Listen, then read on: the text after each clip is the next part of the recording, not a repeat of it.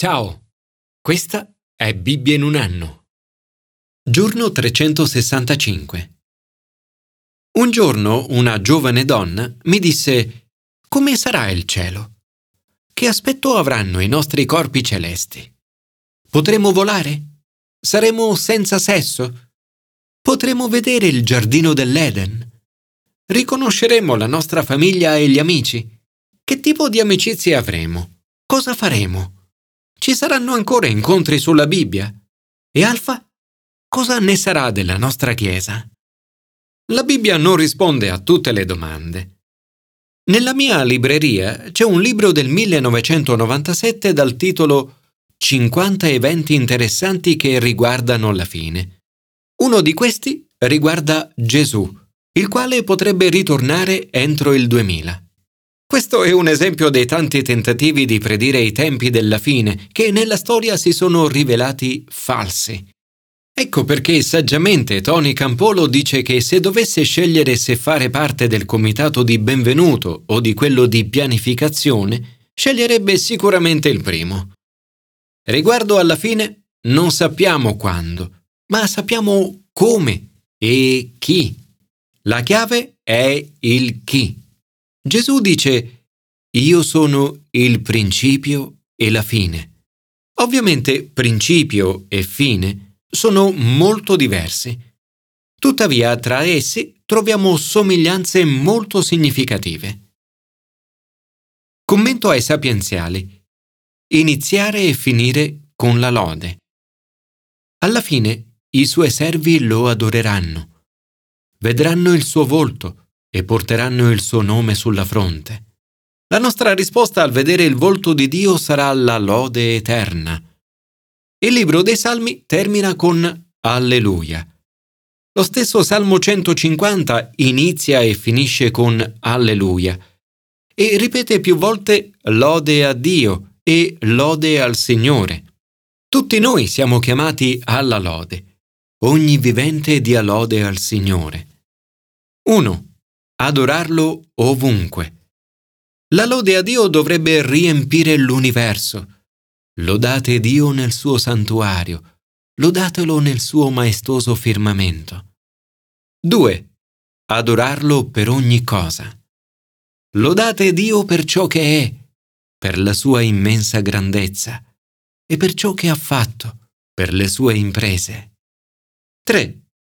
Adorarlo in ogni modo.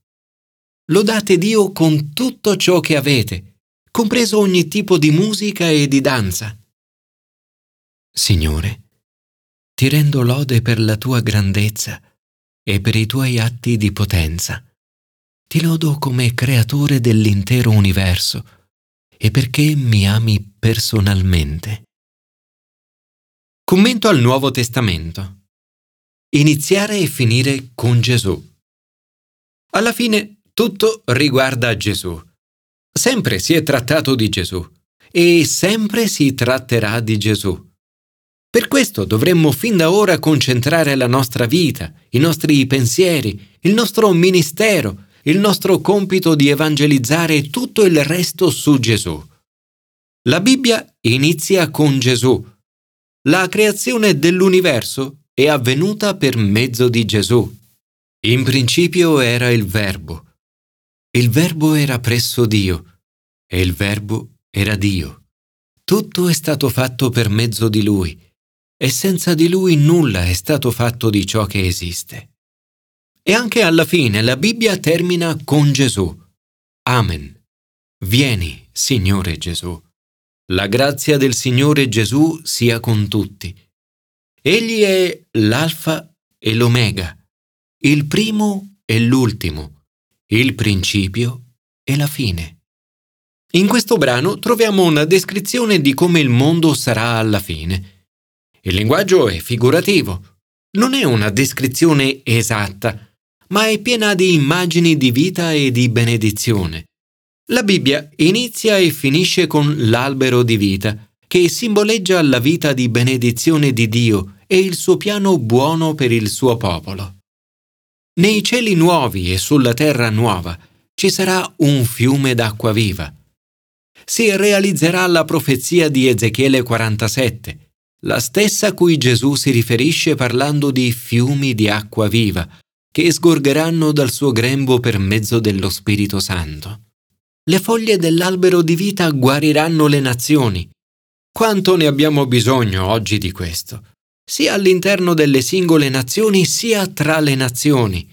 Che meraviglia sarà un giorno quando le nazioni saranno veramente unite. L'albero di vita che dà frutti dodici volte all'anno è l'albero dell'inizio, del giardino dell'Eden, l'albero del quale l'umanità è stata esclusa a causa del peccato. Un giorno sarà di nuovo disponibile a tutti. La maledizione dell'Eden sarà revocata. Qui è interessante notare che la parola albero, xilos, è la stessa usata alcune volte nel Nuovo Testamento per indicare la croce. Alla fine vedremo il volto di Dio. Nessuno poteva vedere Dio e rimanere in vita.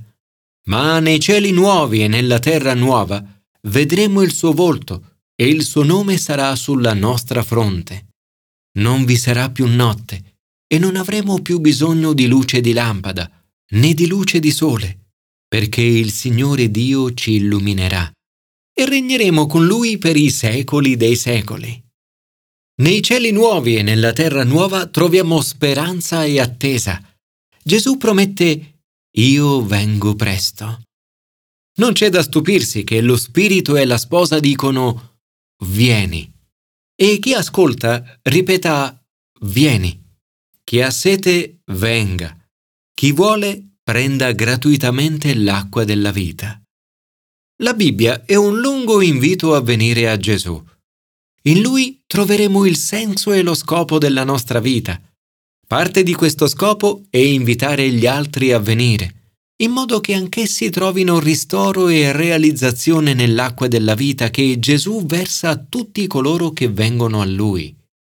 Lo Spirito Santo e la Chiesa invitano le persone a venire e a ricevere gli straordinari doni che Dio ha per loro. Non vuole che ci perdiamo le meraviglie della città santa Pregano anche per il ritorno di Gesù. Vieni, Signore Gesù. Signore, grazie, perché un giorno berrò l'acqua della vita a sazietà. Grazie perché ti vedrò faccia a faccia e regnerò con te nei secoli dei secoli. Vieni, Signore Gesù. Commento all'Antico Testamento. Iniziare e finire con amore. Il libro di Neemia, come tutta la Bibbia, inizia e finisce con l'amore. Neemia inizia pregando O Signore, Dio del cielo, Dio grande e tremendo, che mantieni l'alleanza e la fedeltà con quelli che ti amano. E nell'avvicinarsi alla conclusione del libro prega Ricordati di me, mio Dio e abbi pietà di me secondo il tuo grande amore. In quest'ultimo capitolo leggiamo le riforme finali di Neemia. In quel giorno si lesse in presenza del popolo il libro di Mosè, come il nostro Dio avesse mutato la maledizione in benedizione. Un modello questo comune a tutta la Bibbia. Noi sappiamo che tutto concorre al bene per quelli che amano Dio.